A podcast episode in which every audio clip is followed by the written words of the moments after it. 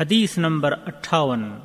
عن ابي هريره رضي الله عنه قال ذكر رسول الله صلى الله عليه وسلم الهلال فقال اذا رايتموه فصوموا واذا رايتموه فافطروا فان اغمي عليكم فعدوا ثلاثين ماہ رمضان کے داخل ہونے کا ثبوت۔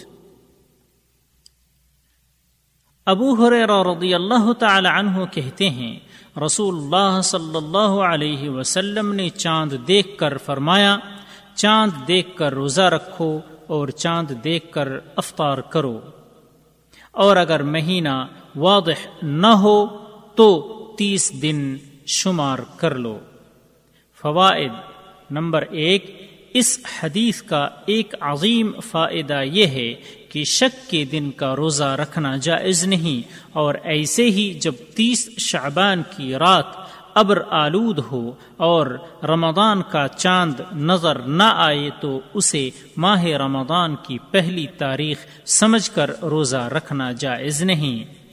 نمبر دو، جب تک ماہ رمضان داخل نہ ہو، روزہ رکھنا واجب نہیں اور رویت ہلال ہی سے اس کے داخل ہونے کا علم حاصل ہوگا یا پھر رویت ہلال کی شہادت سے اور جب ماہ شعبان کا چاند انتیس کو بدلی یا بارش کی وجہ سے نظر نہ آئے تو ماہ شعبان کو کامل تیس دن شمار کرنا ہوگا۔